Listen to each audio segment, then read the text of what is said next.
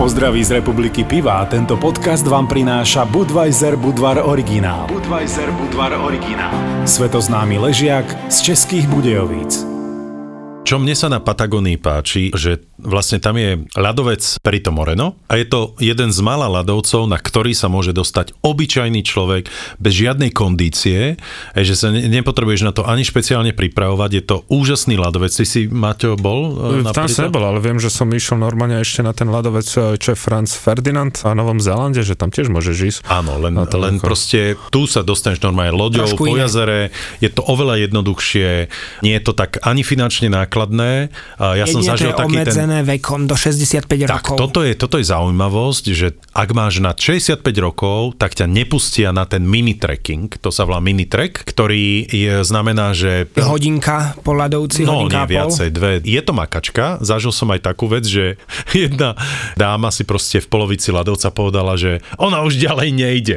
Lenže to je tak, vieš, že ty, to je one way to je jednosmerná cesta. Ty po... nepovedal, že na konci dostane whisky s ľadom to som z povedal, samozrejme, že, že proste musíš vydržať, ale hlavne to sme boli ako skupina, ešte aj s nejakými Američanmi a tam nikto sa s tebou vracať e, nebude. Proste ja som povedal, tu neexistuje cesta späť, my musíme teraz pokračovať.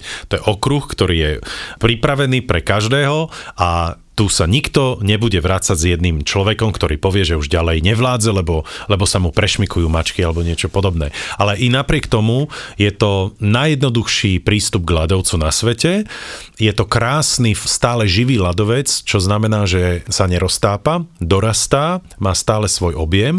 A zaujímavosťou toho ľadovca je, že on vlastne putuje do jazera, ktoré je v tvare U.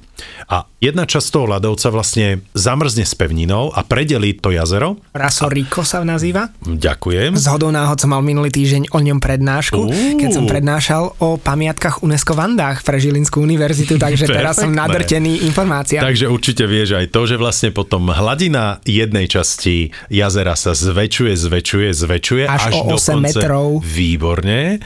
A ten tlak jazera potom prerazí vlastne tzv. most, neviem, ak sa to volá. O, tunel alebo, alebo tak. No. tunel, no. ten ľadový tunel a príde vlastne ľadová tsunami na druhú stranu jazera, to je Lago Argentino.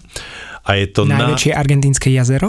Áno, a je to úžasný zážitok. Ľudia tam vlastne čakajú na to, ako sa táto voda nejakým spôsobom prerazí proste tento ľadový tunel. Predstavte jedno jazero, ktorého jedna časť je o 8 metrov vyššie ako jeho druhá časť a odrazu sa spoja tým, že medzi nimi praskne ľadová bariéra, ktorá ich prepojuje a naozaj čakajú tam tisícky ľudí, hlavne fotografie, aby to natočili, nafotili a je to, deje sa to priemerne každé 2 až 4 roky, záleží podľa toho, ako rýchlo ten ľadovec dorastá. Ale každý deň tam človek môže vidieť samozrejme odpadávanie alebo také odlupovanie časti ľadovca do toho jazera, je to, je to úžasné vidieť. No. Monumentálne, lebo ten ľadovec má 170 metrov na výšku a z toho 70 metrov je nad hladinou a ďalších 100 metrov pod hladinou. Áno, ľudia možno, aby mali predstavu, ono je to taký plávajúci koberec, tak by sme to mohli áno, povedať, áno. že to nie je ľadovec ako v pravom slova zmysle si niektorí predstavujú niekde v Kanade, tamto v horách. Ono Ale je on to samozrejme v horách. Hor, on ide áno. dole, tak sa plazí. Hej, je to taký plazivý ľadový koberec, ale proste nie je to taký, taký ľadovec ako Dachstein alebo niečo podobné tu v Európe. Lebo to je, to je ten rozdiel, že v Európe alebo v iných častiach sveta ľadovce začínajú od 2,5 tisíc, alebo dokonca sa hovorí, že od 4,5 tisíc metrov nad morom. A v Patagónii sú od výšky asi 1100 do 200 metrov nad morom. Čiže tam mm-hmm. je úplne, úplne iná nadmorská výška tak preto môže ísť do takýchto jazier a podobne. No a čo si ty, Maťo, zažil v základnom tábore v Himalajach? Bol tam už vrchol? Ja som, ja, som chcel, ja som práve ešte o tých ľadovcoch chcel rozprávať, ale na Nie, nie, nie. Ale... Máš aj skvelý vtip o základnom tábore, čo si mi nie, rozprával to nebudem rozprávať, ale že veľmi dobré zážitky mám zo základného tábora, ale ja som nespal priamo v základnom tábore a pod Mount Everestom, lebo tam je to zakázané. Prespávať ty musíš ísť do blízkej dediny, ktorá je 300 metrov výškových nižšie. Tam môže prespávať v základnom tábore iba, iba horolezci a musíš mať na to permit. Napriek tomu raz do roka tam urobia aj taký nejaký koncert, kedy tam môžeš ty byť, ale to už by som sa tohto nechcel fakt, že zúčastňovať, lebo ten trek z nepálskej strany to už je vyslovene, že ťažká komercia a našťastie to už chcú nejako, nejakým spôsobom obmedziť, takže preto už často... Takže Jadranka koncert už nebude mať základnom no, tábore, ale v tej príbeh, dedine? No, v tej dedinke. Martin takže... Jakubec budeme teraz. A, ale aj tak, no, akože je to príjemný pocit tam byť, ale ako nepovažujem to zase za vizuálne za to najkrajšie, lebo z toho základného tábora, keď si priamo v tom uh, basecampe, tam ťa pustia cez deň, ale nevidíš vrchol. Ty musíš mm-hmm. ísť trošku na iný vrch, aby si videl. Čiže ty keď prídeš do basecampu, tak sa pýtaš, že kde je tu ten Everest a ty vidíš len takéto predhorie.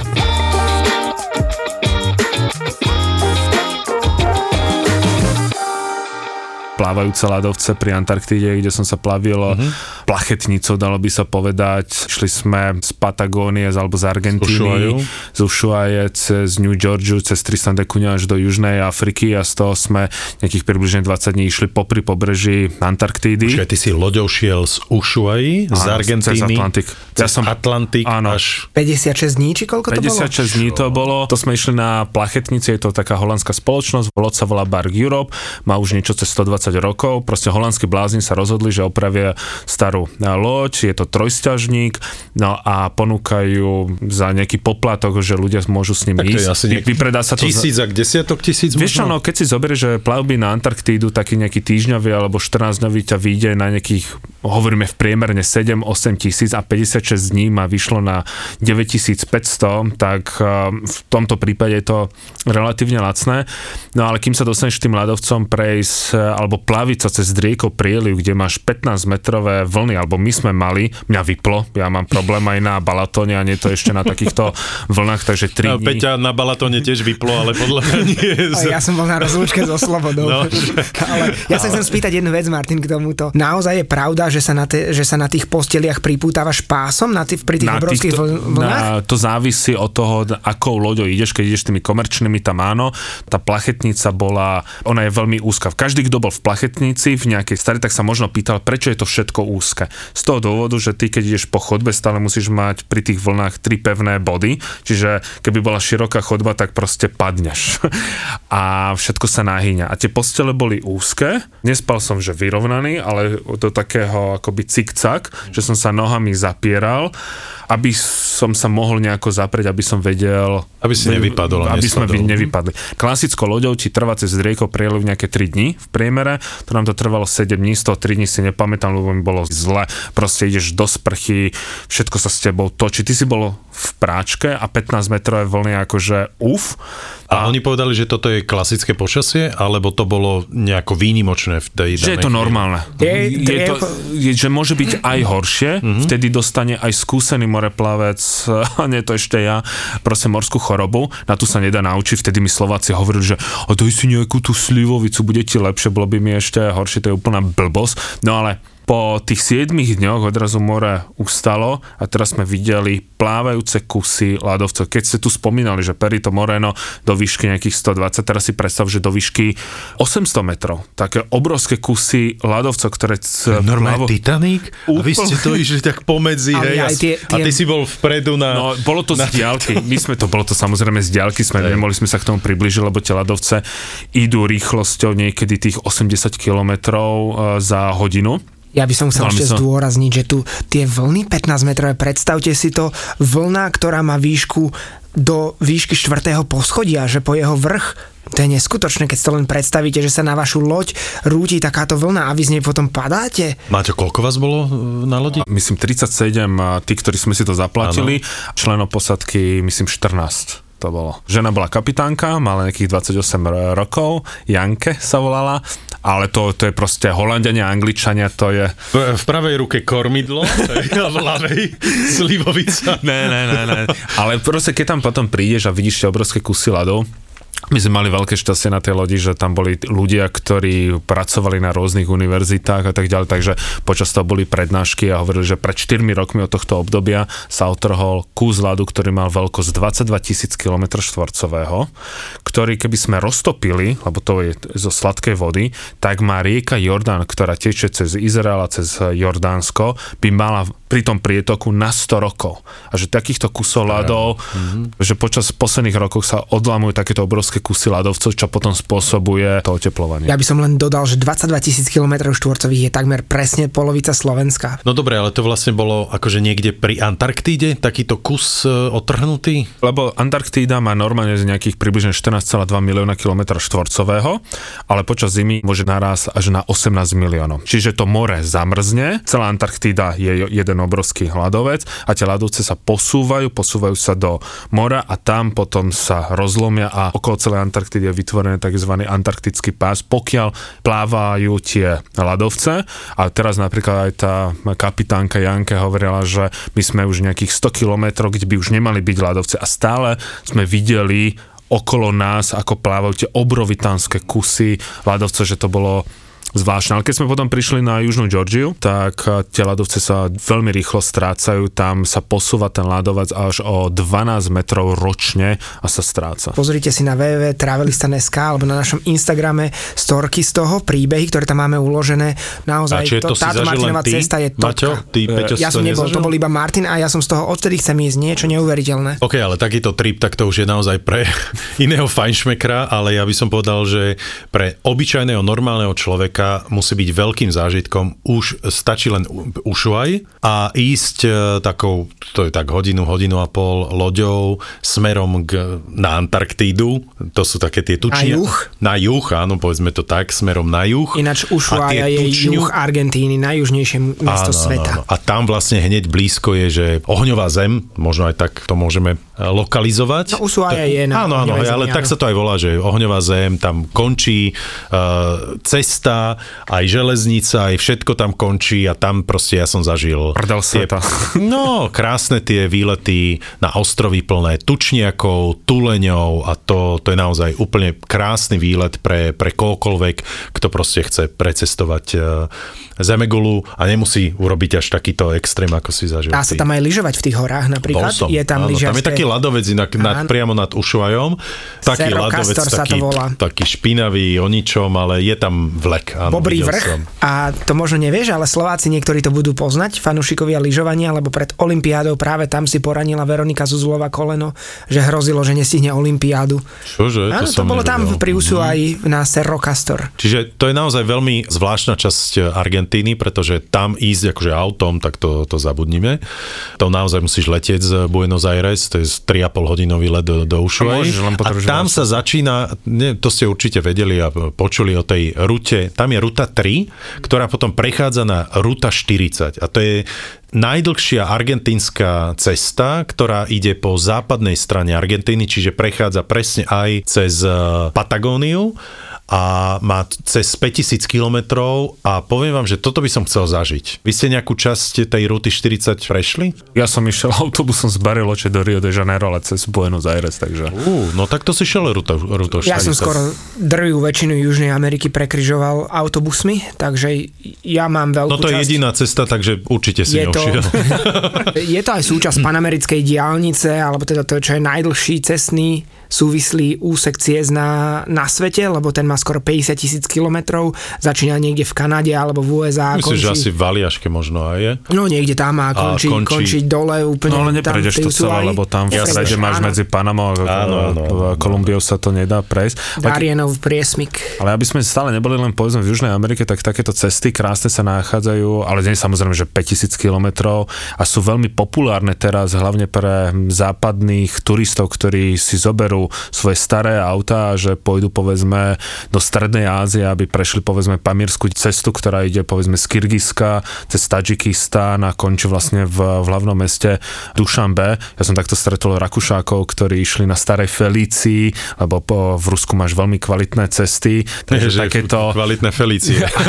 ale tam nesmieš mať auto plné výpočtovej techniky, lebo v miestnej predajni dostane, alebo opravovni dostane skôr lopatou po krížoch, ako by ti to mali opraviť že takéto cesty, takéto road tripy začínajú byť extrémne populárne mm. a k nám to postupne dochádza viť trabantácie alebo na tých motorkách, čo išiel Marek Slobodník a tak ďalej, takže sú aj takéto veľmi blízke. my sme boli, my sme išli 9,5 tisíc kilometrov z Budapešte do Áno, Freetownu v Sierra Leone. Súťaž, no. Inak mne sa to vždy páči, že tí slovenskí cestovateľe niekedy to označujú, že povedzme to, čo my sme išli, že je to nejaká tvrdá expedícia a ja sa vždy tomu smiem, lebo ja som bol neraz tam v Senegale, v Maroku a to je najpopulárnejšia cesta pre francúzských dôchodcov, ktorí chodia v tých no, veľkých francúzských tých vanoch. A potom vidíš, že e, niekto, tým, že to nie je u nás populárne, si to povie, že a expedícia do Senegalu cez málo známe kmene a ty stretávaš tých francúzských dôchodcov, idú po tej istej ceste, toto mi príde nejaké To je síce zvláštne. pravda, ale treba povedať aj B,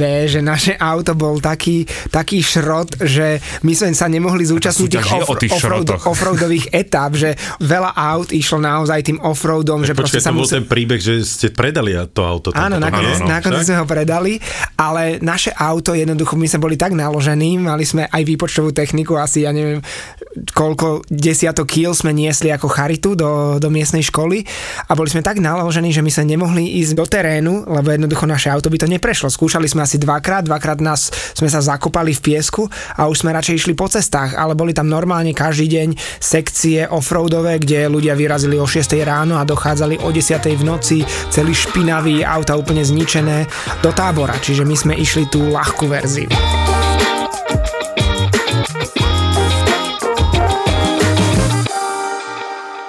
Áno, bol to môj prvý výlet e, do Kanady.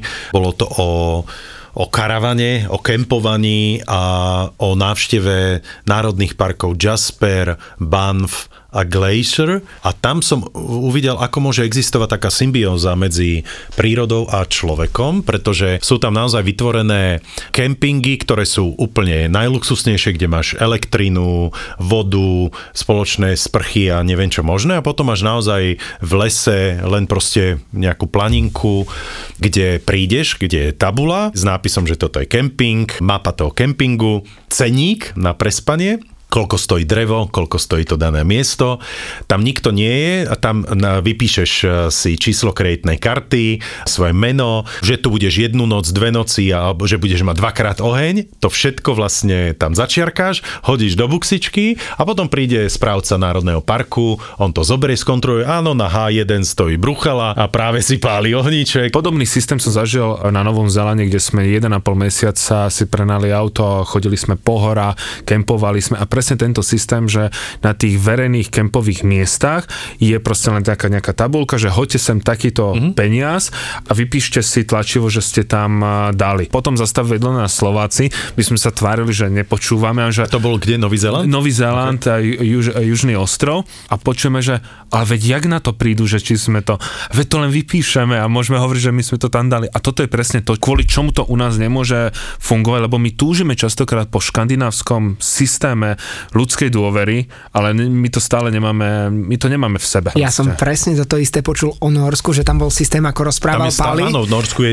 rovnaký že tiež vypisuješ tie kreditky, ale že na niektorých tých horských chatách a ubytovniach, kde si vypisoval tie kreditky, to museli zrušiť, lebo tam prichádzalo presne veľa ľudí z nášho priestoru, alebo nazvime to z východnej Európy a odrazu sa tie karty z tých zoznamov začali zneužívať, čiže jednoducho, že to museli nejako zmeniť, obmedziť, ale to som iba počul. Áno, ale vrátim sa k tej Kanade, čiže zažil som tam tento neskutočne prepracovaný kempingový systém a úplne sme s tým boli košer a vysporiadaní, pretože máš dve možnosti. Keď máš hotovosť, tak ju presne tam hodíš a keď nemáš, tak dáš tam číslo kreditnej karty. Úžasné, čo tam bolo, bola tam cesta, ktorá je napísaná, že táto cesta je cesta pre zvieratá, môžeš stretnúť medveďa, jelenia a iné zviera, táto cesta v noci nie je pre teba.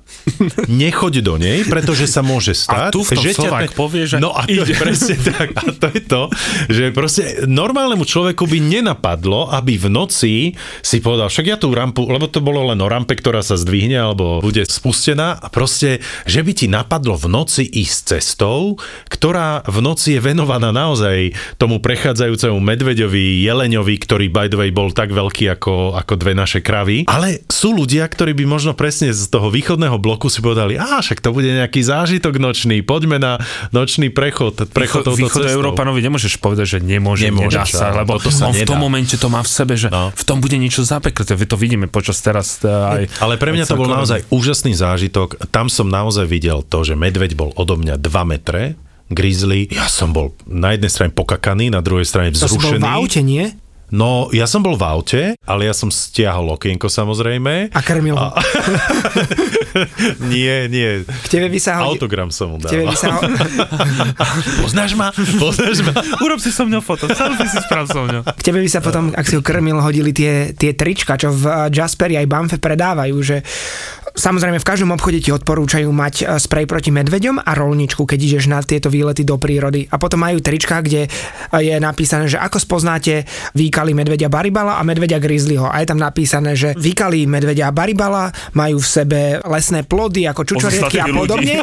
A výkali Grizzlyho, majú, majú v sebe rolničku a smrdia po spreji na medvede.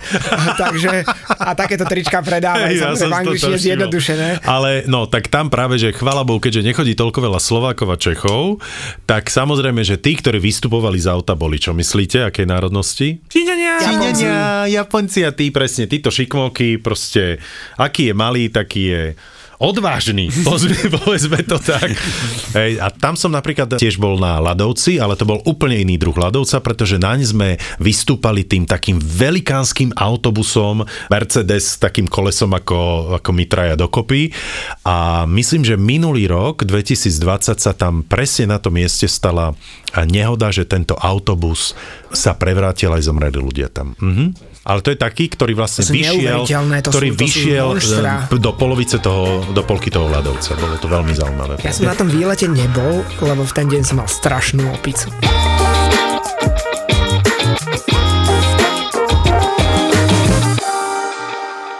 Keď sme išli na koňoch 350 km cez mongolskú divočinu, kde nás prepadávali ovady, biele mušky a komáre. My sme prišli do takému mongolskému jazeru Kovzgu, Kul sa to volá, to je vlastne druhé menšie jazero ako Zopakuj, Bajkal. Zopakuj ten názov. Už to nezopakujem.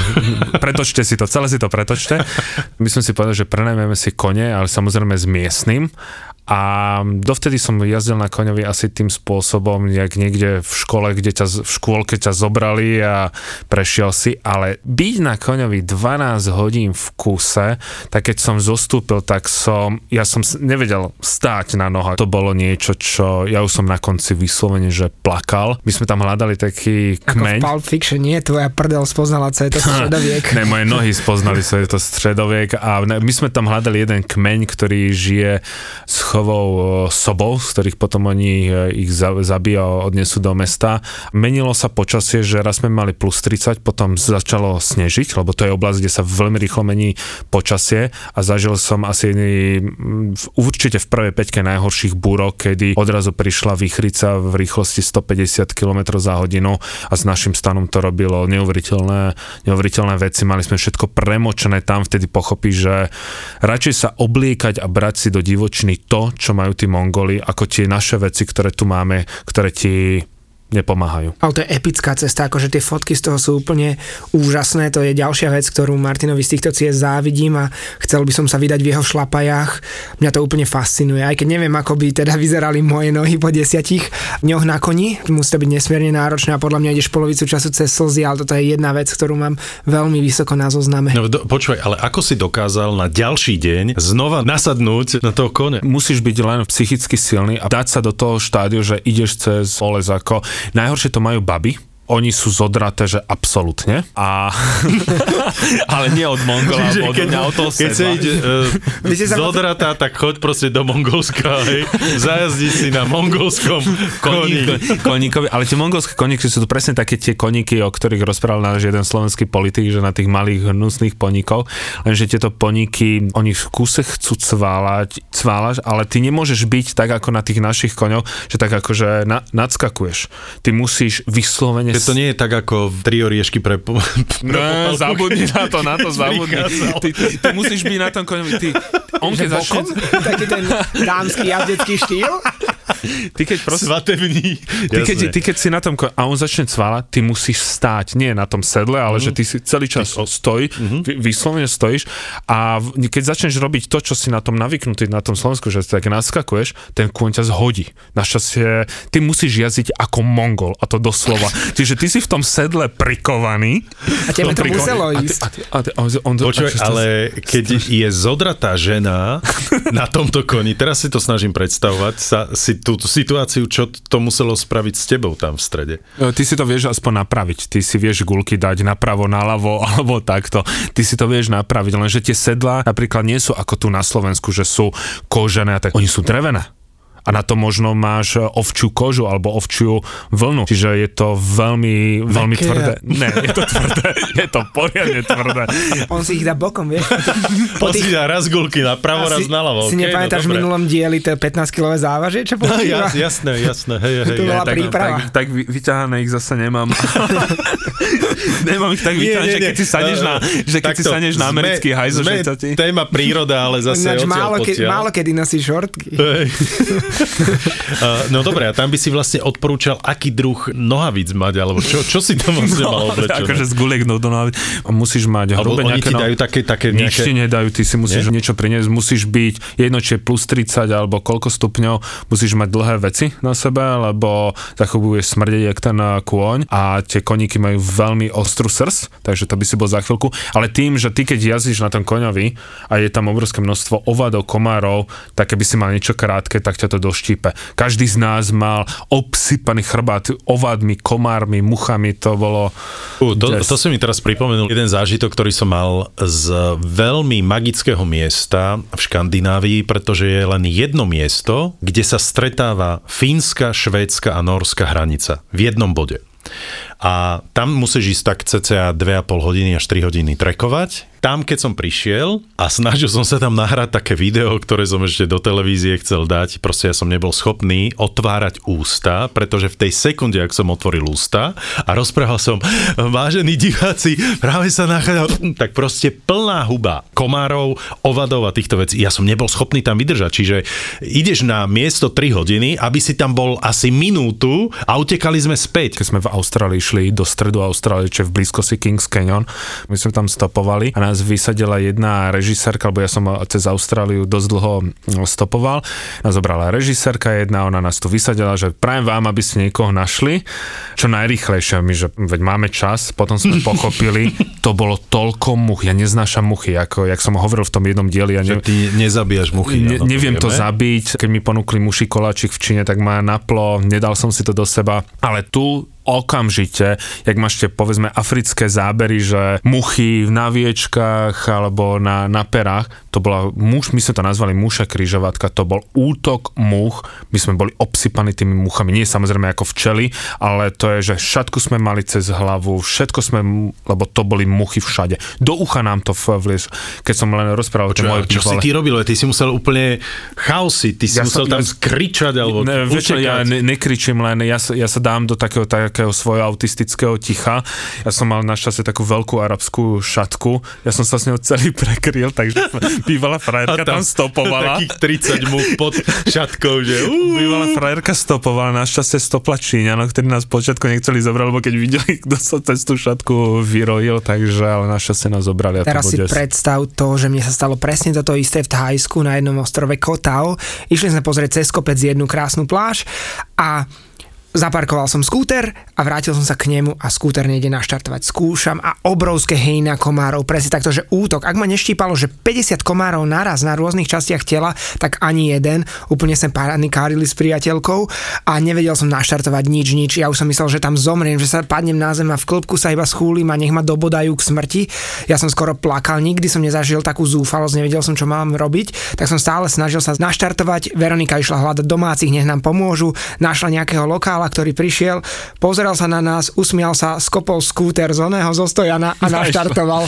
Ja som zabudol, že on má samozrejme tú poistku, poistku proti naštartovaniu, keď je na stojanie, nenapadlo ma to a tak ma zožrali. No, nenapadlo ťa to, lebo ťa napadli komáre. Presne tak. Veľmi podobný príbeh, bol som na treku z Kuska, to je bývalé hlavné mesto ríše Inkov, na Machu Picchu, to je, je taký štvorňový... V Peru? Áno, v Peru, v Andách, prekrásnych 5-6 tisícových horách a išli sme štvorňový trek, ktorý sa nazýva Salkantaj, ten ide po podle rovnomenný ľadovec, dostanete sa do výšky 4800 metrov cez krásne sedlo a prechádzate a tam sú mušky, ktoré sa volajú puri puri. Sú také veľké ako naše vinné mušky a všetci domáci nosia dlhé rukávy aj nohávy, práve preto, že tieto mušky štípu ako blázon, vydržia tie štípance 3-4 dní. No a my samozrejme ako turisti zo zahraničia teplo, išli sme v krátkých rukávoch. Ja som si potom... Flip-flopy? Potom som si pod Picchu rátal na nohách štípance, mal som ich cez 220, úplne hnísali, bolo to nechutné, ale ešte sme spali pod tým ľadovcom. Krásne. A mne mne rozprával môj najlepší kamarát z Anglicka, on niekoľko rokov bol v britskej armáde, že ich učili, keď idete spať do spacáku, že sa treba čo najmenej obliec, čo najľahšie, že aby potom človek nezažil v noci hypotermický šok, že telo si zvykne. A ja som mal lahučký spacák do plus 15, taký bicyklový, taký, taký kilový hej, a spali sme vo výške asi... To na pezínsku babu v tom spia britskí vojaci. Hej, hej. Ja si vymyslím, neviem presne, ale dajme tomu vo výške 3900-4000 metrov pod ľadovcom.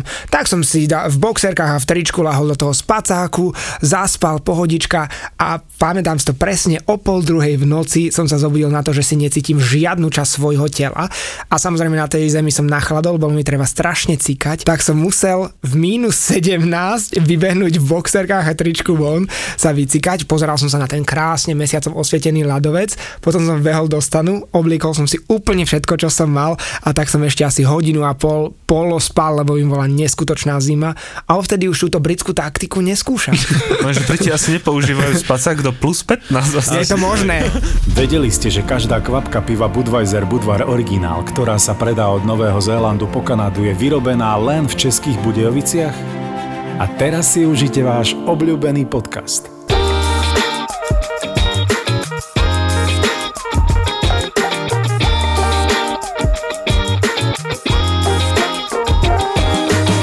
Vec, ktorá mne takto napadne mimo Kanady, je ešte to spomínané Norsko a konkrétne je to oblasť už Laponska, mesto Karašiok, hovorí ti to niečo, Maťo?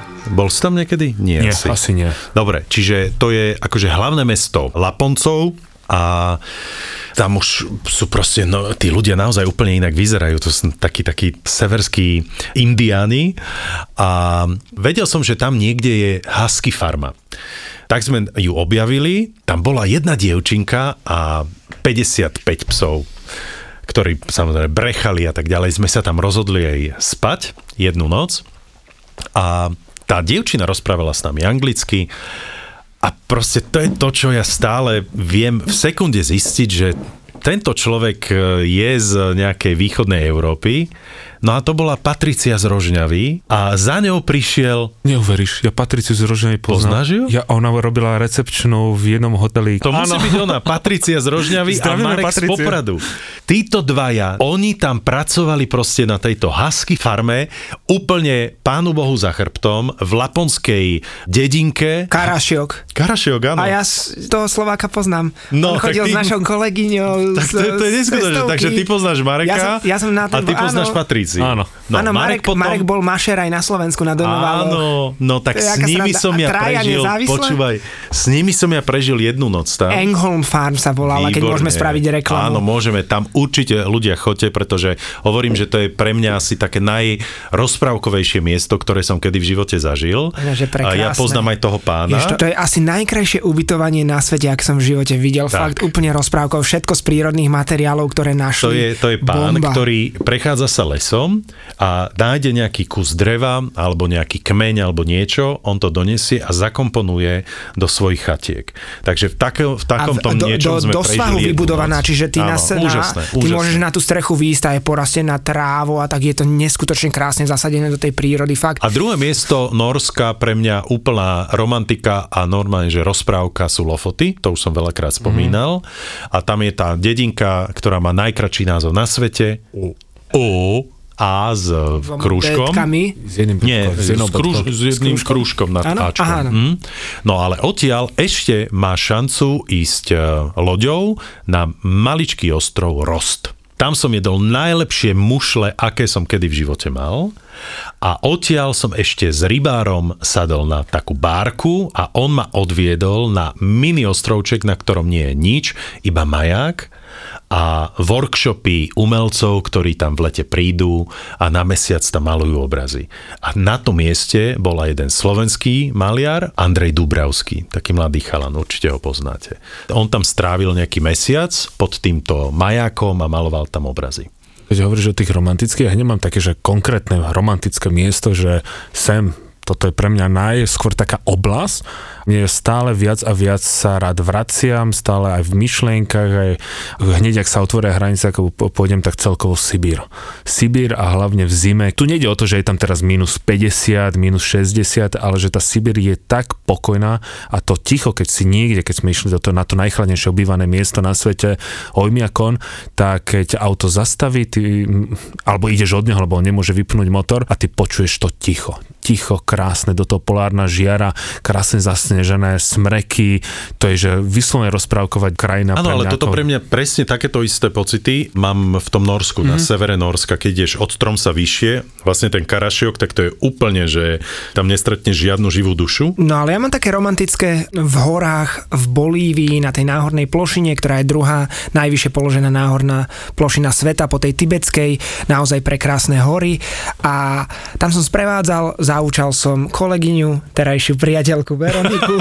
tak dobre si ju zaučil. Áno, zaučil som ju veľmi dobre, vo výške 4,5 tisíc metrov. Sme išli pri Laguna Colorada, také prekrásne jazero, ktoré mení svoje farby počas roka podľa toho, ako sa tam tie sinice, či čo to je, rozmnožujú. Áno, počul, z modrej na červenú, áno, a, a je teplá.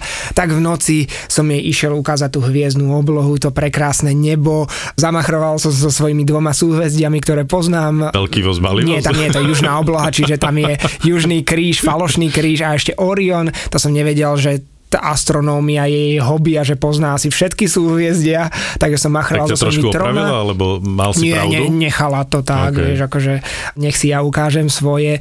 No a potom sme sa zblížili práve tu vo výške 4,5 tisíc metrov. Takže, Čiže tam začal váš Áno, tam začal vzťah? náš, áno, tam začal náš vzťah, tam prvé veci sme... Spoznávanie Bolívie, áno? Áno, spoznávanie Bolívie, je to vtipné, že to ubytovanie vyzerá ako stajňa, tá posteľ je normálne, že betónový obdĺžnik, na ktorej iba nechutný matrac s pár dekami, všade tam fúka, lebo strecha je iba z vlnitého plechu, nie je tam žiadna piecka, proste ten komfort je absolútne hrozný, ale je to milé, pekné, romantické miesto, dá sa tam no, nájsť no, ty si svoje. Ho, áno, ty si hovoril o Sibíri a ja by som teraz povedal presný opak a to je údolie smrti v Amerike, ktoré ktoré som zažil trikrát.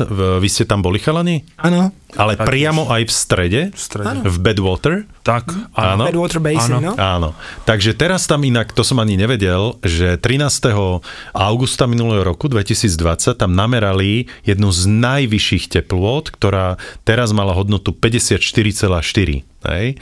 Hovoria, že najvyššia teplota, ktorá tam kedy bola nameraná, bola 56,6 v 1913, ale proste či to bola pravda alebo nebola pravda, ale ja som zažil naozaj Dead Valley, keď malo asi 4, minimálne plus 40 a išli sme autom, ale paradoxne zrazu prišla brutálna búrka a zlialo tak, že celá cesta, ktorú sme šli, kde máš inak upozornenie, že idete na vlastné riziko, pretože na tejto ceste nemáte žiadnu pumpu ani občersovaciu stanicu, nič a neviete, či sa vrátite, tak presne touto celú Dead Valley sme prešli, až k tomu nakoniec nejaké junction, neviem ktoré, ak sa to volá presne, lenže asi 100 metrov predtým, keďže prišla tá búrka, odrezalo cestu od sveta, pretože celá cesta sa prepadla, takže sme sa znova museli vracať celým Dead Valley, údolím a trošku už nám lepilo, pretože som videl, aký máme objem eh,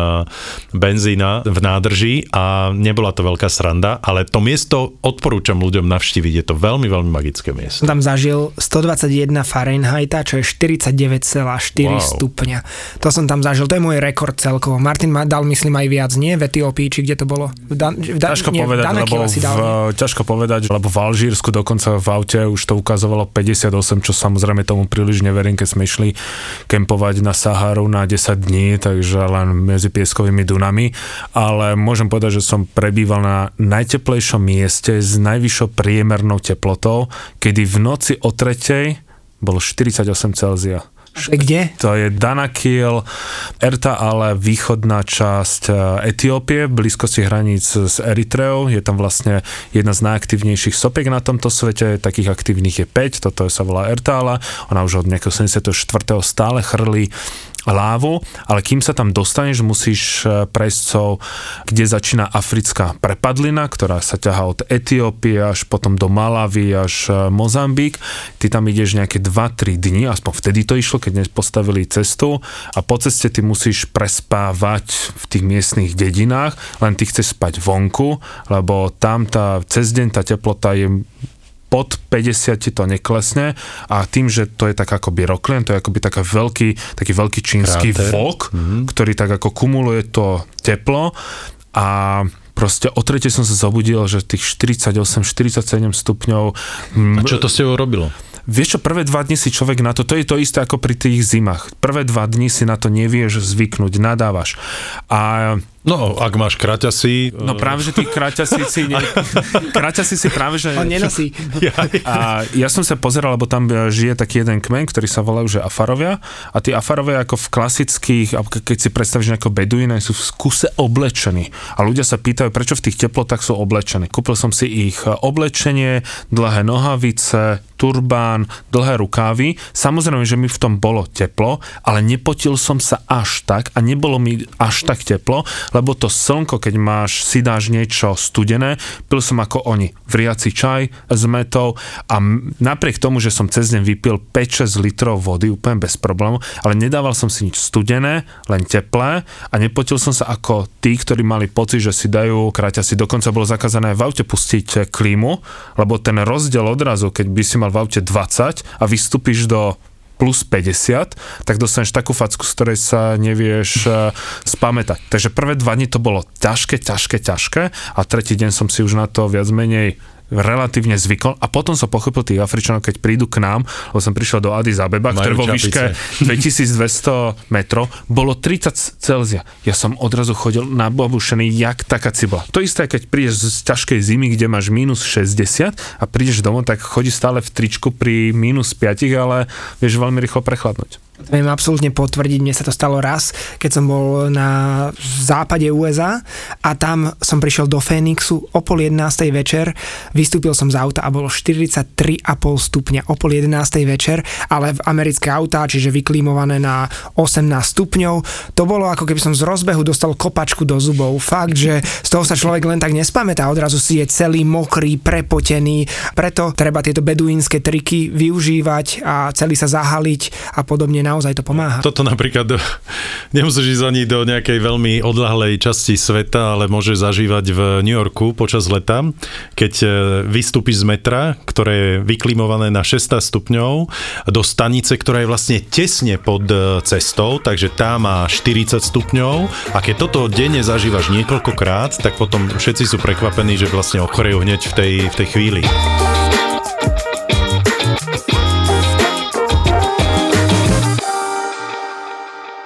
Vy ste kde zažili aktívne sopky? V Etiópii Ertala, potom v Kongu, Niragongo a potom ešte na Vanuatu, na ostrove Tana. Takže z tých piatich najaktív a ešte vlastne na Kamčatke.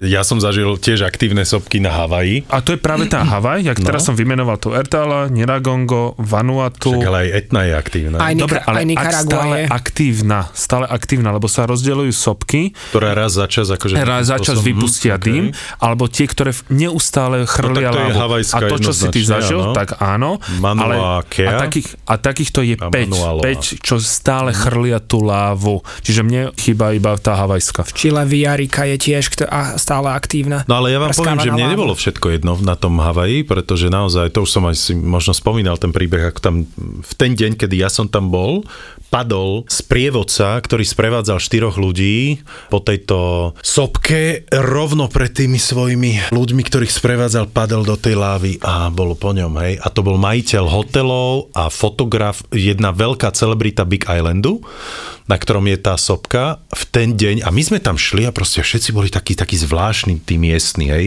smutní a potom sme sa pýtali, že čo sa deje a oni nám podali, vy neviete, čo sa stalo? Že nie, no, že práve dnes, pred pár hodinami sa v láve uškvaril náš najväčší proste vodca po, po tejto sopke a my, že fúha. Tam, ale ja som naozaj išiel vlastne až k tej láve. Reálne som bol pár centimetrov od nej. Je to veľmi nebezpečná vec, ľudia to podceňujú. Absolútne sa mi roztopili inak e, tenisky. To ľudia si myslia, že, že to nie je tak horúce, ale, ale je to nebezpečné práve preto. A to som potom si dodatočne povedal, že ak som bol debil, že naozaj ja som bol úplne na láve, pretože ona kedykoľvek môže vyprsknúť. Ja som sa pozeral, ešte som si nakrúcal mobilom tú škáru, kde proste bolo horúce všetko a bublotalo to. Nebol tam predtým zákaz, nechoďte? Uh, vieš čo, nie. Nie, paradoxne ja som na to, že to je Amerika, som zostal strašne šokovaný, že to nie je zakázané. Že tam naozaj ľudia mohli ísť v úfoch, ale ja som tam videl ľudí, samozrejme čínskych, v žabkách ktorí mm. tam šli. Hej. Čiže ty už si mal toľko aktívnych sopiek, ale ja som napríklad spal aj pod etnou. Mm-hmm. Takéto poloaktívne sopky máš aj v Kostarike. Vulkano sa to volá? Indonézia je celá pred Kanádami. Áno, tak jasné, to som zažil. Vlastne ja som nedoletel do Indonézie, pretože vybuchla tá sopka. No presne tá vybuchla, keď ja som bol na letisku v Kuala Lumpur a mal som mať ďalší let e, do Dempasaru na Bali. No a bohužiaľ vlastne môj let sa úplne, alebo môj trip sa zmenil, pretože sme ani nedoleteli. No a inak keď sme ešte pri tých sopkách vlastne, keď je také, že to horolezecké, nie že horolezecké, ale že vystúpiť na najvyššie vrchy tejto planéty, tak dve z týchto, jak máš v Akonkagu, jak máš Mount McKinley, Mount Everest, áno, a potom Kilimanjaro, tak dva z toho sú vlastne bývali vyhaslé sopky. Elbrus, Kilimanjaro. Mne sa to na našťastie podarilo to vyliezť, keď na Kilimanjaro som tiež už išiel na konci, že už ja tu už nechcem byť, ja už chcem zísť, zísť dole, bolo mi z toho zle, ale tak, že dajú sa aj na tieto vyhasnuté sopky, ale vlastne veď veľa Slovákov zažilo tie sopky, ak si spomínal, Etna, Vezu, tam stromboli na Liparských ostrovoch. Poliana, teraz som to šiel povedať presne. tá, tá, tá ešte tá ja som napríklad Elbrus nevyliezol, keď sme boli naposledy na Kaukaze, ináč to sú tiež prekrásne hory. To sú absolútne magické, akože ešte v spojení s tými prekrásnymi arménskymi a gruzínskymi kostolíkmi, ktoré môžete vidieť alebo v Čečensku tie pevnosti a za tým sa týčia tie obrovské hory, tie 5000 tak to je úžasné. A chodíte aj na také extrémnejšie veci, keď je napríklad ako zjazd na bicykloch z osobky, to sa dá v Arekipe spraviť, ja som bol raz a to bol brutál, lebo idete z osobky, ktorá má, ja neviem, cez 5000 metrov plus minus a idete na bicykli zjazd dole a za vami odrazu beží svorka túlavých psov, ktoré vás naháňajú, tak sprievodca zastane a hádže po nich kamene, nech vás nedoženú. Nie, ale... ja som to zažil presne naopak, že ty si šiel bicyklom dole a ja som šiel na sopku bicyklom. Hore na, sopku? Mm-hmm. Aha, tak tuto ideš dole iba zjazd, mm. ale ešte extrémnejší je cesta smrti v Andách, ktorá ide z Lapazu, de facto začína sa v hlavnom meste Bolívie, ktoré je vo výške 3500 metrov. Vyvezieš sa asi do 4700 k takému jazeru, tam môže snežiť, je zamrznuté. Nasadneš na bicykle, dajú ti helmu, dajú ti chrániče, dajú ti taký oblek, aby keby si náhodou spadol, aby si sa nezničil úplne a ideš, ideš asi 68 kilometrový zjazd celý čas dole, najprv 20 km po asfaltke, nech si to nacvičíš, sa zohráš s bicyklom a potom asi 48 km ideš na bývalú najnebezpečnejšiu cestu sveta, ktorú nazývajú cesta smrti, kedy si spájala tie hory, tých 4700 metrov s amazonskou džunglou v Bolívii, ktorá je vo výške asi 1000-1100 metrov. A je neskutočne úzka. Na mnohých miestach dokážu prejsť len jedno auto, že sa neobídu, musia hľadať miesta, kde sa obchádzajú. Dnes už postavili novú cestu, čiže väčšina dopravy to obchádza tou novou a tu sa ide iba na bicykli a je to fakt extrémne, prudké 400-500 metrové zrázy. Ja som tam dokonca raz videl. A... Dobre, a ty si absolvoval koľko kilometrov z toho? Všetko, to sa to ideš v jeden deň zo 4700 zídeš asi za 6 hodín na bicykli do tých 1100. Vytrasená jak cigánska. Neskutočne, ruky už nevieš, už nevieš brzdiť, už už ich nevieš stlačiť, tie brzdy a začínaš fakt, že v zimnom oblečení a končíš v plavkách na tom bicykli, lebo tam už je extrémne teplo. No ja som raz zažil, že baba spadla, prekotila sa cez ten okraj, ale našťastie sa zachytila asi o 10 metrov nižšie v stromoch v džungli a odtiaľ ju vyťahovali. Ja som videl, ako ju teda priamo vytiahli, nejako spadla a nakladali do sanitky. A aj Čiže nepokračovala, hej? Nepokračovala. Ani ja som jedenkrát nepokračoval, bol som tam 5 krát a raz raz, keď som tam bol aj s mojimi rodičmi, tak som išiel na tom bicykli príliš rýchlo, v jednej zákrute ma vynieslo, ja som stlačil viac prednú brzdu, ako som mal, prehodilo ma to dopredu, letel som niekoľko metrov, bicykel padol na mňa, zlomil som si kľúčnú kosť. No, ja som popadal na bicykli veľakrát. No. Odviezli ma takto do nemocnice a operovali v Bolívii, lebo som mal tak zlomenú kľúčnú kosť, že mi zasahovala k plúcam a bolo možné, že by mi prepichla plúca a tým pádom ma hneď operovali. Ale ináč to bola super skúsenosť, lebo tá bolívijská nemocnica bola úplná topka, o mnoho lepšie vybavená ako naša. Na večeru som mal pečeného lososa. Wow.